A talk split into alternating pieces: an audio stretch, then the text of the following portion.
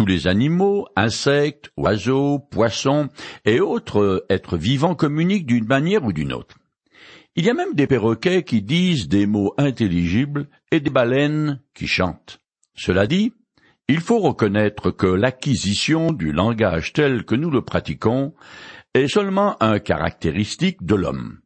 C'est d'ailleurs pour cela que la parole domine toutes les facettes de l'activité humaine, et que par exemple, la langue de bois est le moyen préféré de communiquer des politiciens.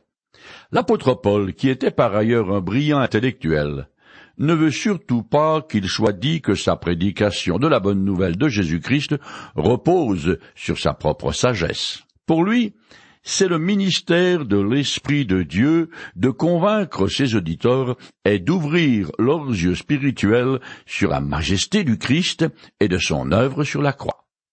C'est ce qu'il va préciser dans son premier épître qu'il adresse à l'église de Corinthe et que je continue à lire au chapitre 2. C'est pourquoi, moi aussi, frère, lorsque je suis allé chez vous, je ne suis pas venu proclamer le mystère de Dieu en utilisant les prestiges de l'éloquence ou de la sagesse. Un Corinthiens chapitre 2 verset 1 Comme en Occident aujourd'hui, au premier siècle, les Grecs sont très friands des cultes à mystère. C'étaient des cercles religieux fermés au grand public dans lesquels la connaissance de la divinité était réservée à des initiés. Ça me fait un peu penser à la franc-maçonnerie ou aux rosicruciens. Mais dans le christianisme, il en est tout autrement, car les croyants matures ne sont jamais considérés comme des initiés, mais bien plutôt comme des gens ordinaires, humble, soumis et consacré à Jésus-Christ. Cela dit, le mot mystère apparaît vingt-sept fois dans le Nouveau Testament. Cependant, il ne s'agit jamais d'une intrigue policière ou d'une énigme ou de secret ésotérique. Selon les Écritures, un mystère est une vérité qui jusqu'à présent demeurait cachée et que l'intelligence humaine ne pouvait pas découvrir d'elle-même. Mais désormais, elle a été révélée par Dieu. Par exemple, certaines des paraboles de Jésus concernent le mystère du royaume. Elles sont appelées ainsi parce qu'elles expliquent ce que sera la situation sur terre après le rejet du Messie et avant qu'il ne revienne pour établir son royaume de mille ans. Dans l'Ancien Testament, cette information n'apparaît nulle part, et c'était donc un mystère jusqu'à ce que Jésus le révèle au travers d'une parabole. Pareillement, en ce qui concerne le Messie qui devait souffrir. Être mis à mort à cause du péché, puis ressusciter, cet enseignement n'est que partiellement donné dans certaines prophéties de l'Ancien Testament, ainsi que par la typologie des rituels complexes prescrits par la loi de Moïse. Par contre, dans les évangiles, le voile est entièrement levé. Encore, qu'il faille le dire vite, car les apôtres n'ont pas compris grand-chose de l'enseignement du Seigneur avant qu'il ne ressuscite. Ce n'est qu'après la Pentecôte, et grâce à l'assistance du Saint-Esprit, qu'ils furent rendus capables de comprendre puis d'exposer toute la vérité de Dieu en détail. La prédication de Paul annonce clairement la personne du Christ, sa mort expiatoire et sa résurrection à tous ceux qui veulent bien l'écouter. Selon ce qu'il dit, puisque Dieu se révèle au grand jour à quiconque veut bien écouter, les acrobaties du langage, de la rhétorique et de la didactique sont inutiles et la sagesse humaine futile. Paul expose le message du salut de façon simple et accessible à tous. En fait, au dire même des Corinthiens, sa façon de prêcher n'est guère impressionnante, surtout au regard des maîtres orateurs de son époque. Dans ce second épître aux Corinthiens, on lit le reproche suivant qu'ils font à l'apôtre. Ces lettres, dit-on, sont sévères et énergiques, mais lorsqu'il est là, c'est un faible, et sa parole ne mérite pas l'attention. Corinthiens chapitre 10 verset 10. Je continue le texte. Car je n'ai pas estimé devoir vous apporter autre chose que Jésus-Christ et Jésus-Christ crucifié. Un Corinthiens chapitre 2 verset 2. Le message du christianisme que Paul annonce ne s'appuie pas sur l'éloquence du langage ou sur des images chocs comme en politique ou en marketing. le fer de lance de la prédication de Paul a deux tranchants, la personne de Jésus-Christ et son œuvre rédemptrice. Tout l'enseignement du Nouveau Testament repose sur un fait historique, la mort du Christ pour les péchés du monde et sa résurrection. Lorsque Paul s'est adressé aux Athéniens sur la place publique, il n'a fait aucune référence à l'Ancien Testament puisque ces gens n'étaient pas d'origine juive. Et assez curieusement, il n'a pas non plus parlé de la crucifixion du Christ. Cependant, après avoir fait une longue introduction, qui épousait la perspective du monde des païens intellectuels de l'époque, le point saillant de son discours a été la résurrection de Jésus et son futur rôle qui sera de juger toute la terre, ce qui était une folie pour ses auditeurs grecs. Je continue. De plus, quand je suis arrivé chez vous, je me sentais bien faible et je tremblais de crainte. 1 Corinthiens 2, Verset 3. Crainte et tremblement sont deux mots qu'on trouve encore trois autres fois dans les écrits de Paul. De Corinthiens chapitre 7 verset 15, Philippiens chapitre 2 verset 12 et Éphésiens chapitre 6 verset 5. Selon les récits du livre des actes, avant sa venue à Corinthe, Paul avait eu à subir d'une part le mépris des païens et d'autre part une forte opposition de la part des juifs. Bien qu'il soit un apôtre appelé et envoyé par Dieu, Paul n'en restait pas moins un être humain, et bien qu'il fût un intellectuel brillant, il n'était pas un surhomme, un superman avant l'heure. En fait, et à plusieurs reprises, Paul dit qu'il se sent faible, tourmenté ou oppressé et soucieux. Il est donc tout à fait normal que les menaces et les affronts constants qu'il doit sans cesse encaisser l'ont ébranlé, et d'autre part, qu'il se soit senti intimidé quand il est arrivé à Corinthe, une ville où il s'attendait à beaucoup de résistance et même à prendre des coups. L'état de faiblesse qu'il décrit est la conséquence directe de l'annonce de la bonne nouvelle du Christ crucifié, un message qui lui vaut la haine intense des Juifs et le mépris des Grecs, parce qu'à leurs yeux, c'est offensant et pure folie. Cependant, dans la seconde épître aux Corinthiens, Paul dit aussi Je trouve ma joie dans la faiblesse, les insultes, la détresse, les persécutions et les angoisses que j'endure pour le Christ, car c'est lorsque je suis faible que je suis réellement fort. Corinthiens, chapitre 12, verset 10. Je continue. Mon enseignement et ma prédication ne reposaient pas sur les discours persuasifs de la sagesse, mais sur une action manifeste de la puissance de l'esprit. Ainsi, votre foi était fondée, non sur la sagesse humaine, mais sur la puissance de Dieu. 1 Corinthiens chapitre 2, les versets 4 et 5. Non seulement le contenu du message de Paul est insensé selon la perspective du monde, des gens de son époque, mais il ne fait usage d'aucune manipulation pour convaincre ses auditeurs.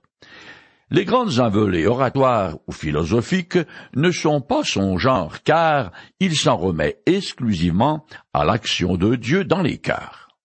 L'apôtre veut s'assurer que la foi des croyants repose sur Dieu et n'est pas due à une persuasion d'origine humaine. Au premier siècle, il existe beaucoup d'écoles de pensée philosophique dirigées par un maître pédagogue et orateur confirmé. Mais contrairement à eux, Paul ne cherche pas à faire des disciples qui s'attachent à lui. Il désire au contraire que ses auditeurs placent leur confiance en Jésus-Christ et lui soient consacrés. Cela dit, et paradoxalement, les discours de l'apôtre sont très travaillés, ce qui porte à penser qu'il réfléchissait et préparait avec soin et en fonction de son auditoire ce qu'il voulait communiquer, que ce soit en public ou par écrit. Je continue. Cependant, nous aussi, nous enseignons une sagesse aux chrétiens mûrs. Il ne s'agit pas, bien entendu, de ce qu'on appelle sagesse dans ce monde, ni de la sagesse des grands de ce monde qui sont destinés à disparaître.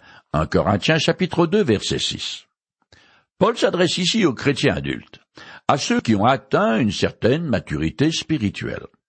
Il s'agit des Corinthiens dont la vie est droite, car organisée autour de la personne et des valeurs de Jésus-Christ.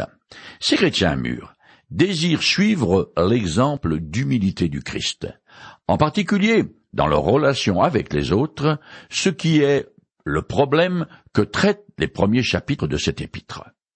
L'apôtre fait bien la distinction entre le jugement de Dieu et le jugement des gens de son époque sur son message. Paul et les autres prédicateurs de l'ère apostolique annoncent le Christ crucifié, une folie aux oreilles des non-croyants, mais une démonstration de la sagesse de Dieu pour ceux qui croient. Cependant, les grands, les personnages importants ne peuvent pas accepter ce message parce qu'ils ne possèdent pas l'Esprit de Dieu. Paul donne en passant un coup de patte bien mérité aux autorités terrestres, aux chefs religieux juifs, aux grands prêtres Caïphe, euh, le roi Hérode Ponce Pilate ou Néron, par exemple. Ils ont conçu des projets machiavéliques sans se douter que dans les coulisses, ils donnaient libre cours aux puissances des ténèbres. Je continue. Non, nous exposons la sagesse de Dieu secrète jusqu'à présent, et qui demeure cachée au monde. Dieu l'avait préparée avant le commencement du monde en vue de notre gloire. Cette sagesse-là, les grands de ce monde ne la connaissent pas, car s'ils l'avaient connue, ils n'auraient pas crucifié le Seigneur glorieux. 1 Corinthiens chapitre 2, les versets 7 et 8, avant même la création de l'univers et l'origine du mal.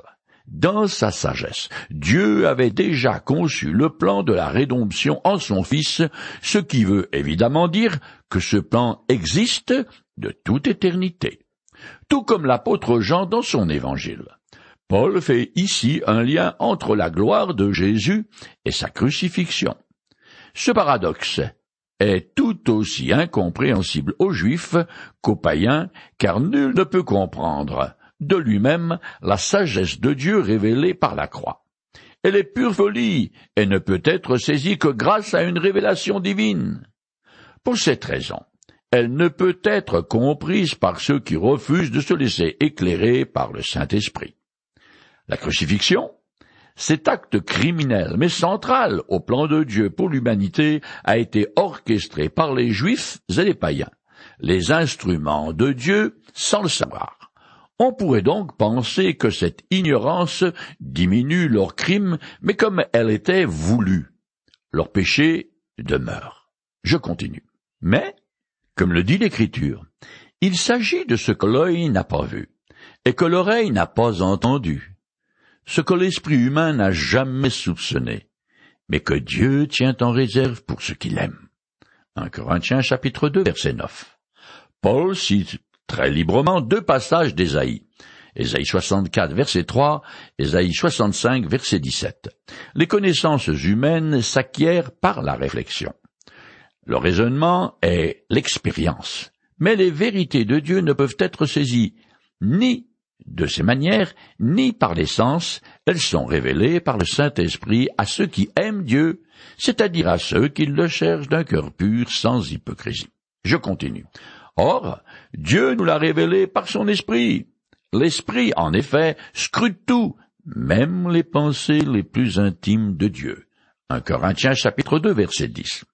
Toutes les bénédictions ont été préparées par le Père céleste, menées à leur terme par le Fils de Dieu et appliquées aux croyants par le Saint-Esprit.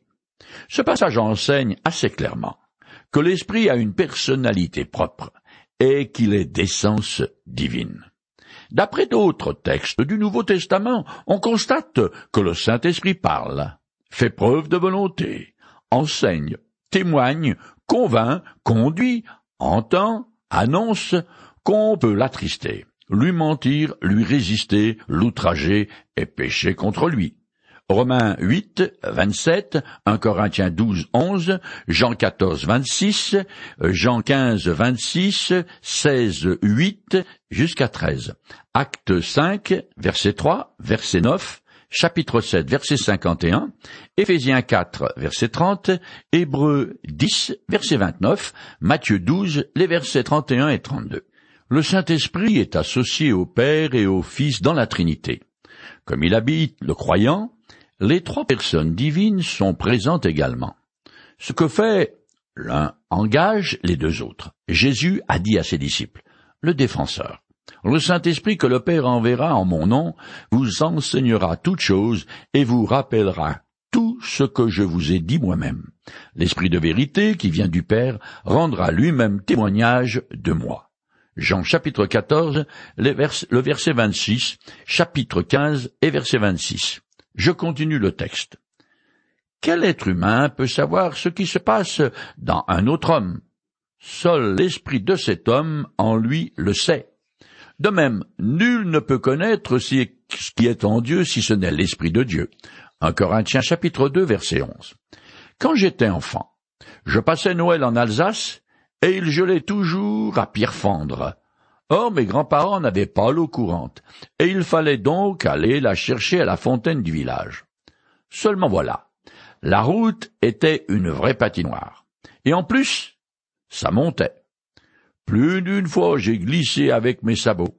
Alors je regardais autour de moi pour voir si on m'avait vu, car J'étais gêné. Vous pouvez me comprendre parce que vous êtes comme moi. Si vous tombez, et qu'on se moque de vous, je sais ce que vous ressentez. C'est embarrassant, n'est-ce pas? Dans une certaine mesure.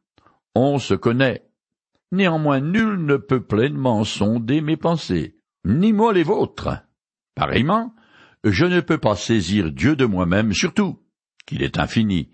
J'ai besoin que le Saint-Esprit me révèle les vérités qui le concernent, parce que toute communication de Dieu à l'homme a lieu par lui.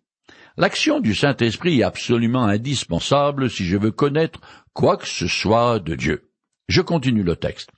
Or, nous avons reçu non l'Esprit du monde, mais l'Esprit même qui vient de Dieu pour que nous comprenions tous les bienfaits que Dieu nous a accordés par grâce. Et nous en parlons, non avec les termes qu'enseigne la sagesse humaine, mais avec ceux qu'enseigne l'Esprit. Ainsi, nous enseignons les réalités spirituelles dans des termes inspirés par l'Esprit. 1 Corinthiens chapitre 2 les versets 12 et 13. Paul et les prédicateurs de l'ère apostolique avaient reçu le Saint-Esprit qui leur avait été promis par Jésus-Christ. Je cite le passage. Quand l'Esprit de vérité sera venu, il vous conduira dans la vérité tout entière, car il ne parlera pas de lui-même, mais tout ce qu'il aura entendu, il le dira, et il vous annoncera les choses à venir. Il manifestera ma gloire, car il puisera dans ce qui est à moi, et vous l'annoncera. Jean chapitre 16, les versets 13 et 14. C'est le Saint-Esprit qui a enseigné aux apôtres les vérités de Dieu. Ils ont su les discerner, se les ont appropriées, puis ils les ont couchées sur le parchemin afin que nous les possédions. C'est ainsi que nous sont parvenus tous les textes sacrés, l'Ancien et le Nouveau Testament, dont cet épître aux Corinthiens. Les écrivains bibliques nous font part des vérités de Dieu, non avec la sagesse humaine, mais en des termes inspirés par le Saint-Esprit. Je continue. Mais l'homme livré à lui-même ne reçoit pas ce qui vient de l'Esprit de Dieu. À ses yeux, c'est pure folie, et il est incapable de le comprendre, car seul l'Esprit de Dieu permet d'en juger. 1 Corinthiens chapitre 2 verset 14.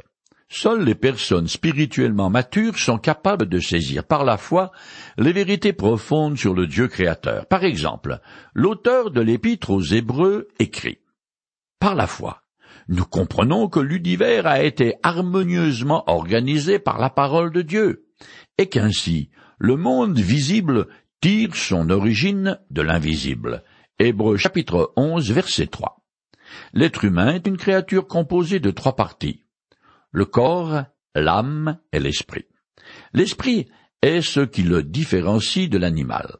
L'homme livré à lui-même est à l'état brut, sans Dieu et sans que son intelligence ait été éclairée par le Saint-Esprit.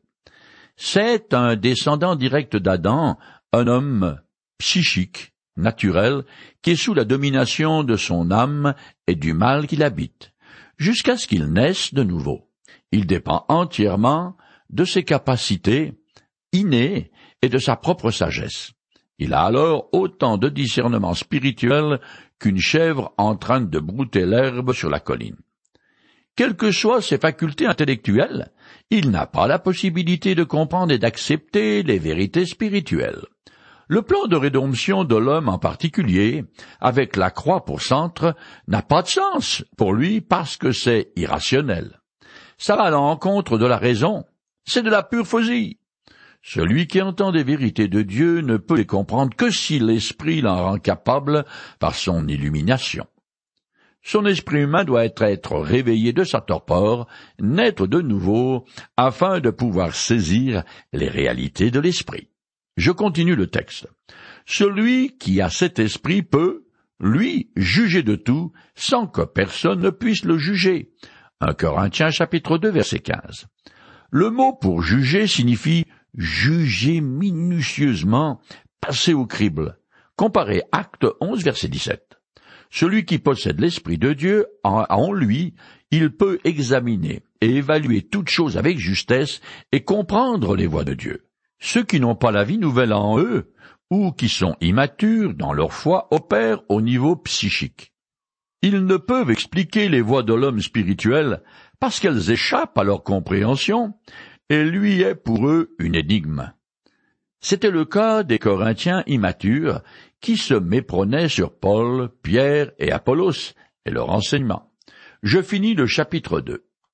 Car il est écrit, Qui donc connaît la pensée du Seigneur et qui pourrait l'instruire? Mais nous, nous avons la pensée du Christ. 1 Corinthiens chapitre 2 des versets 15 et 16. Dans ce passage, Paul déclare que l'homme naturel, psychique, ignore la pensée de Dieu. Il ne peut la connaître mais par le Saint-Esprit.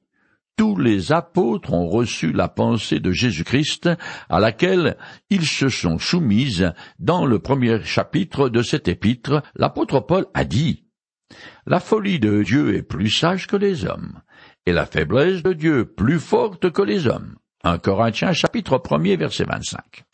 Et en effet, qui aurait pu imaginer que le Tout-Puissant le Créateur du ciel et de la terre et de tout l'univers pourvoit au salut de la race humaine en envoyant son Fils comme un agneau. Agoniser, puis mourir, une mort humiliante et atroce. Là, cloué sur le bois, Jésus vécut l'impuissance totale alors qu'il portait sur lui les péchés du monde. Il n'est pas étonnant que pour juifs et païens, ce message soit absurde, un scandale ou une pure folie. Cependant, cet instrument de torture qu'est la croix fut une démonstration de la sagesse de Dieu qui a pourvu la vie éternelle à tous ceux qui font confiance au Fils de Dieu.